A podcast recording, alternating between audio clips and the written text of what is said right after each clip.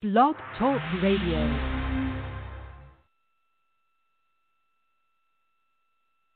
Will your life insurance company pay you 70% to 90% of your policy's face value should you suffer a qualifying chronic illness or critical injury?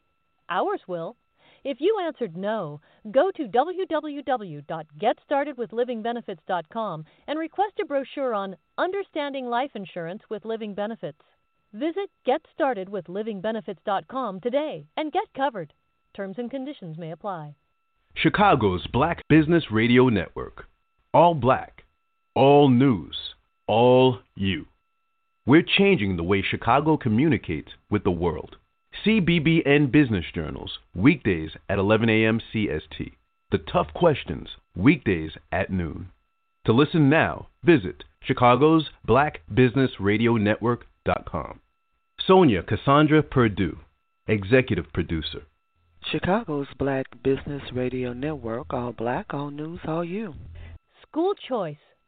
Choice allows parents to select the best educational fit for their children. Almentia Academy is a year round premier pre K through 12 online school with a fully accredited STEM curriculum. Almentia Academy has more than 250 courses, including programs for homeschooling, college readiness, and online tutoring.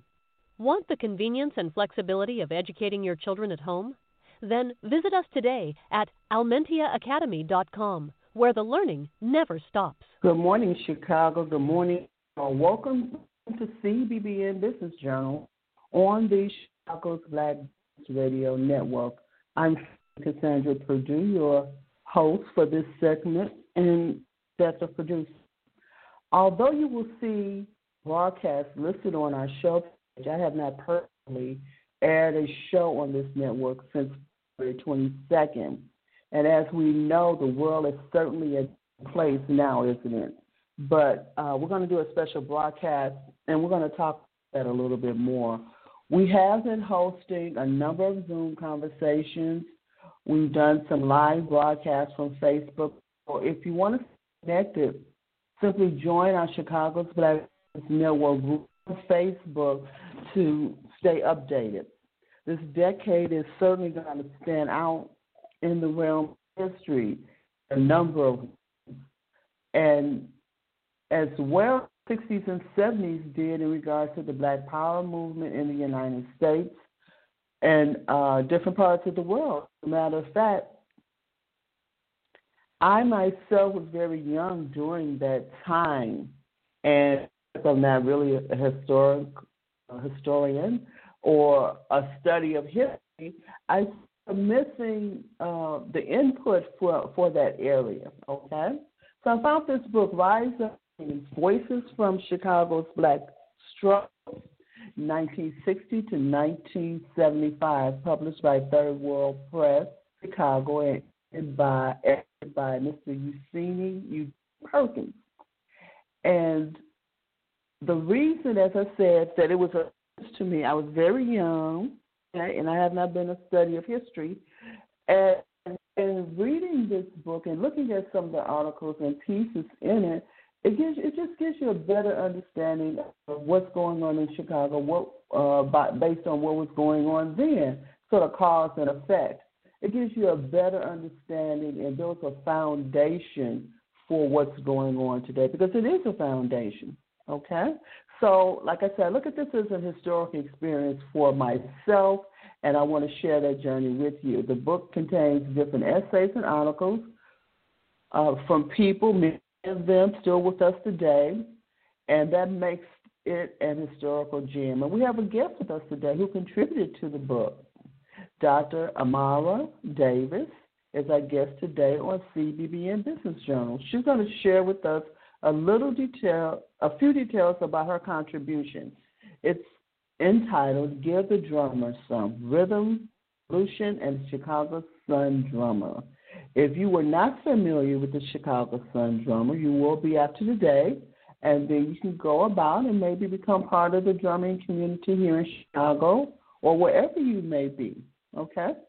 Dr. Davis has a PhD with a specialty in educational policy studies from the University of Illinois. She has been part of the drumming community for more than 30 years. She is involved in a number of other things, including being an author and an artist. Let's find out a little bit more about Dr. Davis. We want to welcome her to the show. Welcome to the show, Dr. Davis. Uh, thank you very much for having me today. And just a correction, my first name is Amira. Amira Davis. Amira. Okay, Amira. I said Amira. Amira. Okay. Uh, uh-huh. That's A M I R A. Yes. Okay. Amira. All right. Um, Dr. Davis, tell us a little bit about you. Did you grow up in Chicago? Are you Chicagoan? Tell us, give us a little no. background on you.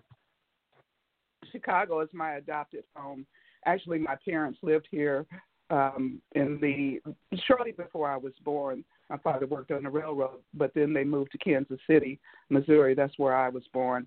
I came here in um, 1980, and um, like I said, I, I feel like this is my adopted home. Okay, okay.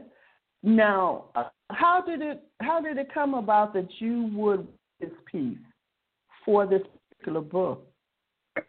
well, I had um, I was actually at a conference about educating black children, and I uh, encountered Dr. I mean uh, Baba Useni Perkins there, and he told me he was putting together an anthology about the Black Power, Black, black Arts movement, and um, I was living in Champaign Urbana at the time, and working on uh, graduate degrees. I had um, taken a class on African American social movements, interview uh, a couple of the men who were a part of the Sun Drummer.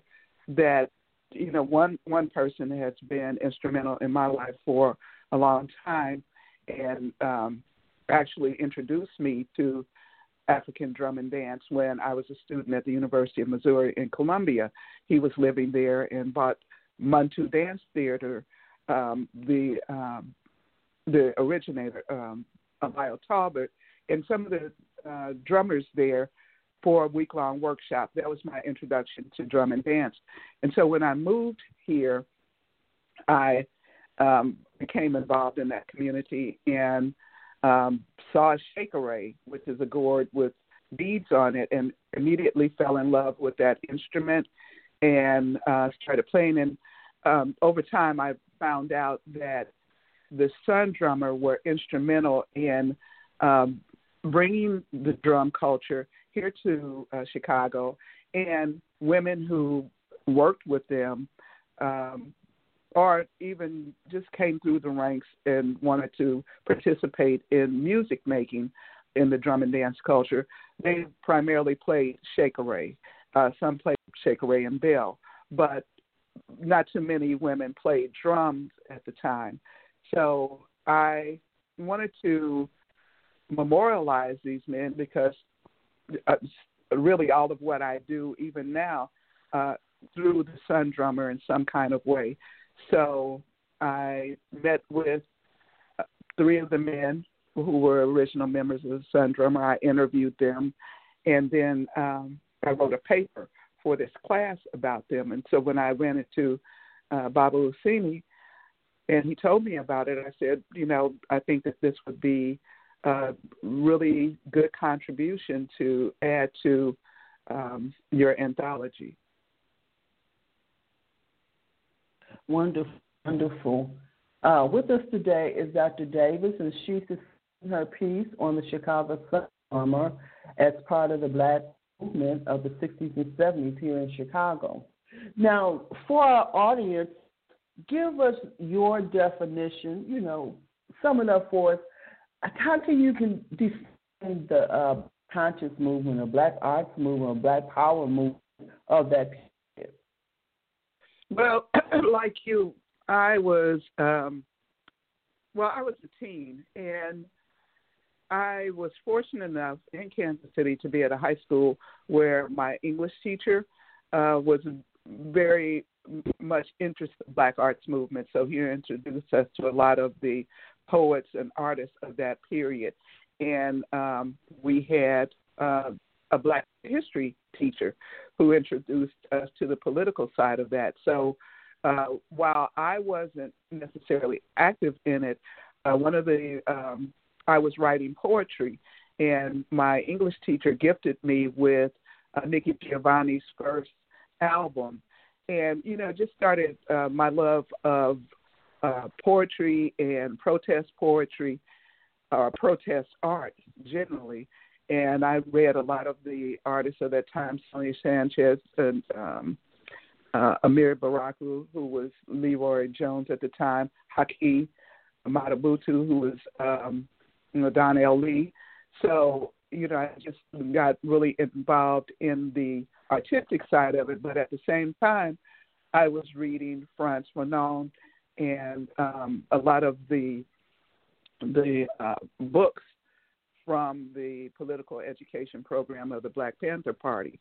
Um, interestingly, when I started working on this uh, piece for the Sun Drummers and interviewed those three men, I found out that they had also been politically involved. Some of a couple of them had uh, worked with um, worked worked in the Black Panther Party here in Chicago, and um, another one had been a part of another political movement of the time. So they blended their politics with uh, with their music, and I, I know for the two of them that had been involved with the BPP when Fred Hampton died, they kind of just switched over and were primarily musicians. But by them restoring the drum culture here, uh, it was part of a growing restoration or reclamation of the drum that was happening around the country. Uh, African liberation movements uh, were going on, and so there was a free, free flow of knowledge between the continent and here uh, as well as um, uh, Baba Olatunji. Uh, Olatunji. Uh, I'm sorry, Baba Tundi Olatunji, uh, with the Drums of Passion. He actually came here uh, to go to Morehouse and was at Morehouse when Martin Luther King was there. Uh, so he played drums uh, at some of the movements, and I believe I read uh, he even played uh, uh, just just in um, general behind different kind of civil rights activities that were going on at the time.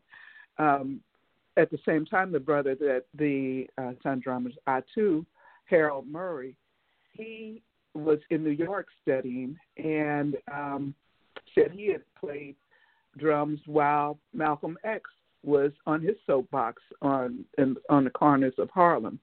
So there was a definite marriage between drums and uh, political activity, but the drum has always been a, a source of social communal communal activities on the continent.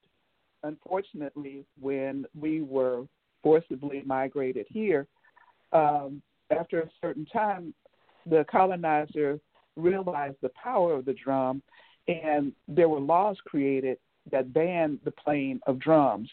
Um, I, I cite one in my article where I think it was a Virginia statute that said that anyone uh, caught with a drum would suffer severe severe penalties because they felt like the language of the drum could communicate uh, rebellion. And of course, the drum is a, um, a tool of communication. And because of the loud sound, it communicates across uh, distances. Even on the continent, when I do shows in the um, in the schools using drums, I talk about um, how drums were used to communicate, maybe say hello to a nearby village, or even communicate uh, war. So uh, they were right to fear the drum for its communicative powers. However, uh, that led to uh, the suppression of drums for over a hundred years. I mean, of course, we're creative people. We figured out ways to uh, have rhythm, stomping our feet, clapping our hands, hitting our hands off our bodies. Um, the only place that drums uh, persisted uh, for any number of years uh, before slavery ended was in New Orleans in Congo Square, and that's still a sacred space now.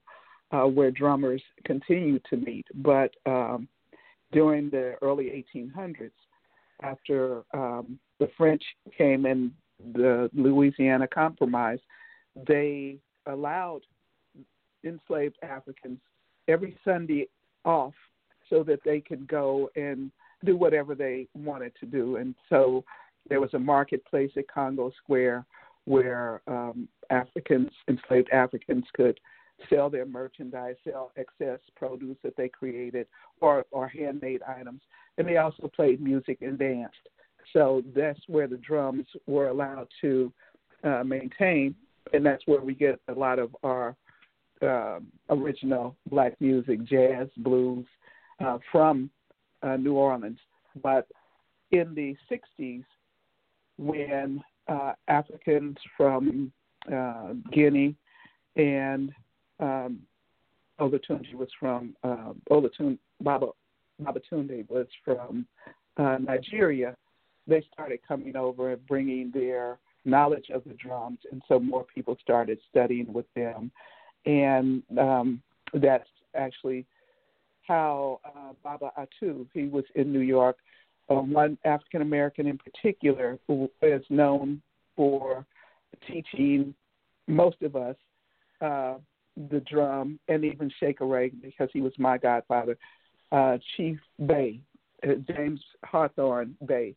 Uh, he was from Brook in Brooklyn. He actually told me one time, to my surprise, that he learned to drum from a woman in South Carolina. So he was taught by a woman in the early um, 20s or 30s. So there is a history of women drummers. However, uh, once men started playing the drums again, it would be a while before women were accepted as drummers. Wonderful. Listen to Dr. Davis, and we're discussing her piece on the Chicago Sun drummer as part of that movement of the 60s and 70s here in Chicago. I'm your host, Sonja Cassandra Perdue, and you're listening to CBBN Business Journals. Like to be a guest or a sponsor of the show, simply give me a call, 773-609-2226. You did say, you said a number of things, but you did say one, and that you were, as a teenager in high school, had someone to influence, to be influenced uh, you and introduce you to the black movement, uh, people who were poets and artists and those type of things. Whereas one of the reasons I was attracted, one of the reasons, just one of the reasons, is very important. Uh, these anthologies and uh, our history is that many people, many more than we even want to imagine, do not have those influences. Okay, so they miss that entire part of their life. Okay, my people were part they were not interested in the civil rights movement or, or any other kind of movement. Okay, um, they were yes they and they had their families, but that's not what they did. So they were not the people who expo- exposed me to. But uh, in my schools, they did not. They did not. One person did a little bit during grammar school and high school. They did the best they could. How to read, write, do taking complete degrees, you know, but that was not who they were, and this is why this is why this is very very important. And I'm taking this journey now, you know, to run from history. I don't like history. I don't want to study history. No, no, no. There's more to it than that. Now, if you could, Dr. Dr. Davis, um, what does the drumming community look like now in Chicago? Oh, it's uh, it's very vibrant. It uh, you know it's multi gender, multi ethnic. Um, the primary form of drumming that is in the accompanies the dance is from Guinea, and um, the djembe drum. So we have uh, men who initially, as I said, when I started wanting to play the drums, I wanted to play congas, and um, that was what the Sun Drummers started with congas, and they rewrote them as what uh, Baba Atu called earth drums, and then they um, gradually, as more artists from the continent started coming over, um, they were introduced to djembes. And I think um, uh, Katherine Dunham had a lot to do with this with her workshop in East St. Louis. So uh, as people became more familiar with um, with dim- different cultural uh, traditions out of different parts of Africa, for whatever reason, the djembe was the drum that came and took hold. So now we have djembe orchestras, and uh, we have a group of dynamic women here in Chicago. Although I uh, was in the Atlanta area for a while, and there's also a group of women drummers there, uh, led by Sister Omelika. Here in uh, Chicago's uh, young daughter, um, I, Tasha Austin, leads a group called Iodeli, which is all women uh, playing djembes and dununs and dancing as they play. So uh, from the 70s, when uh, the men who were with Baba Atu, and there were about seven men at the time that developed the Sun Drummer, and some women would play bell with them. From that period, this has really grown into a much larger thing. When I came here in '80, I um, I started working with a group of women. We were playing shekeres. We were going to the schools with uh, urban gateways and go and, and do a performance. I called it Africa to America. The beat goes on. And as a artist and educator, my purpose in doing that was precisely what you just said to expose uh, young audiences to African and African American culture because the schools do such a poor job of translating our history and culture or even introducing uh, children to that. Um, we we are all taught Eurocentric ideas and from that perspective, and very uh, except for Black History Month, which was a time where Black artists here uh, in Chicago area really worked like uh, slaves because all schools wanted to get some kind of African culture in their schools for that particular month. And I would always have to say our, our history and culture is 365, 66, 24 7. So um, this is not something that we should relegate to uh, just one month. We have to be very cognizant of passing that on.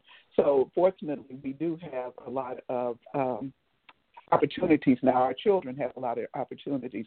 Uh, these uh, artists perform at cultural events, street festivals, opportunities to learn, see, be exposed to the drum. And uh, I taught my daughter, I have five daughters, and all but one of them, and I have a son. So all but one of my children has performed with me. Uh, we've gone into the schools um, and libraries and places uh, with the drums and and just folklore. And um, uh, one of the last Wonderful. performances I had, my oldest daughter is a lawyer now, and uh, you know she started playing with me when she was in high school, shekere and the Dunun. And um, my youngest daughter is now working on her master's degree at NYU. Uh, our last performance together was um, at Krannert uh, Center for Performing Arts, in Urbana at the University of Illinois. Um, me and th- three of my daughters did that performance. So I taught my children, and now uh, my home has drums in it, and I have grandchildren here, and so um, I heard them playing the drums last night.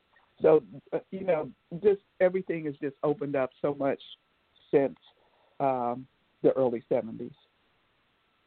That's wonderful. That's wonderful. If you could uh, when we complete the show, if you can put resources on the show page, there's room for comments down there so that people listening will know where to find those resources if they wish to become involved, okay? Um, sure. If you could now, Dr. Davis, uh, tell us a little bit about your work and what you're doing. And I, I say you have a book. Tell us a little bit about your work. Well, I had taught um, Black history uh, at Richland and the, the, University of Illinois in Champaign, as well as at Eastern. And uh, since since that time, I have, and I did a postdoc in uh, London looking at supplementary Saturday schools uh, because I think that for African American children and even you know parents who didn't have the um, access to history and culture, I think of an intergenerational literacy program meeting on Saturdays. So I did a, a pilot of a community Saturday school where kids learned um, use history books at their appropriate age level to learn a little bit about their history. And it also had a component for the mothers who brought them there. So I've been wanting to, since I returned to Illinois after a brief time in Georgia, wanting to recreate a Saturday school program that was multi generational, that offered literacy and arts for children and adults. So I've been uh, substituting in schools just to kind of get an idea of what's going on in the schools. Uh, as I said, supplementary Saturday schools, as I found in uh, London, offer families opportunities for their children to learn in a more comfortable environment, learn the basics, um, but they also have a component for culture where um, the family can be involved in cultural activities like music, like dance, or arts. And my um, pilot had that for children. Um, after they did reading uh, in the afternoon, they branched off, and students who were interested in photography took a photography class with my youngest daughter. Those that were interested in drumming, uh, I had an uh, instructor for that. There was visual arts, and there was also creative writing. I would like to replicate that here uh, and offer those different uh, programs, but also expand it again for mothers. You know, our children are being raised by um, a, a large percentage of our children are raised by single mothers, and I, I found that art and creativity has a way of uh, one is therapy, and it's uh, it's about a growth mindset. So um, one of the things I also do is I'm a crafter. I make jewelry. I started doing that after working with a researcher here in Chicago uh, with women who are in Englewood living in violence. I reasoned that because crafting is a calming therapeutic activity, these mothers might uh, want to do something uh, with their hands, and so everybody likes to adorn themselves. So jewelry, what jewelry making was the um, the tool for that. So I currently I craft, I sell my products. I've written a book about uh, Africana mothering, which is um, throughout the diaspora, the continent and the African diaspora, the issues that face black mothers. Um, and I talk about single motherhood. I talk about uh, the need to restore villages for these women. I talk about crafting as a therapeutic tool for women living in poverty and violence. I also talk about research in the black community and um, those kinds of things. Uh, the use of the drum as a therapeutic tool, playing shekere as um, therapy as well. So that's what I am currently involved in. And, um, you know, some of the things I touch on in my book, I use the history of uh, black women, uh, well known black women, to uh, talk about these subjects. That's wonderful. Um, and we don't have people doing what you do because everything that you've indicated and everything that you thing you shared is ten thousand more times. You know, uh, heal us and to uh, educate us and to prepare the women, like you say, in that Englewood area, but educated because you, as you know, a lot of us we are miseducated. Uh, we don't have the rounded out type education we should have, but we're doing okay. We're doing okay, and we're coming up. But all of that is part it rounds us out as a people. Okay, and uh, I want to thank you so much today being with us, Dr. Davis. And if you have some contact information, please add that to uh, comments on the page as well. This is your page, and you can add any comments that you wish and to to share it and add comments. We sure appreciate you being here with us. I guess uh, Dr. Davis. She has a piece called uh, "Trying to Find the uh, the Sun the the Chicago Sun Drummer Drummer Son." Out of book "Rise Up Phoenix: Voices from the Chicago's Voices from Chicago's Black Struggle, 1960 to 1975." It is exceptional. It is an exceptional book. I'm not sure how I came to that article first, and uh, my plate is full, but I got I got through it. It was you know it was the right size. It was it was very well written, and uh, I learned a lot and a lot. And from that article Dr. Davis, if I start looking at it, because sometimes that I read, there are a lot of branches to a, a lot of other things coming out the article as well that I highlighted and think about and wanted to take a look at. So I want to thank you again for being with us. Did you have a final remark?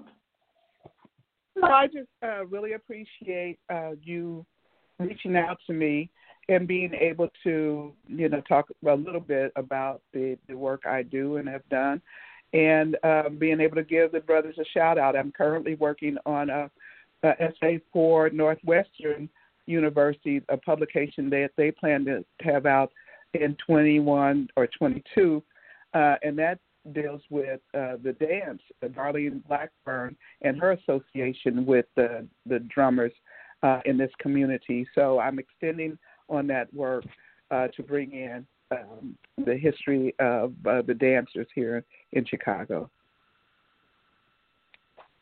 Thank you Dr. Davis. I want to remind you, all of you, that this has been CBBN Business Journals.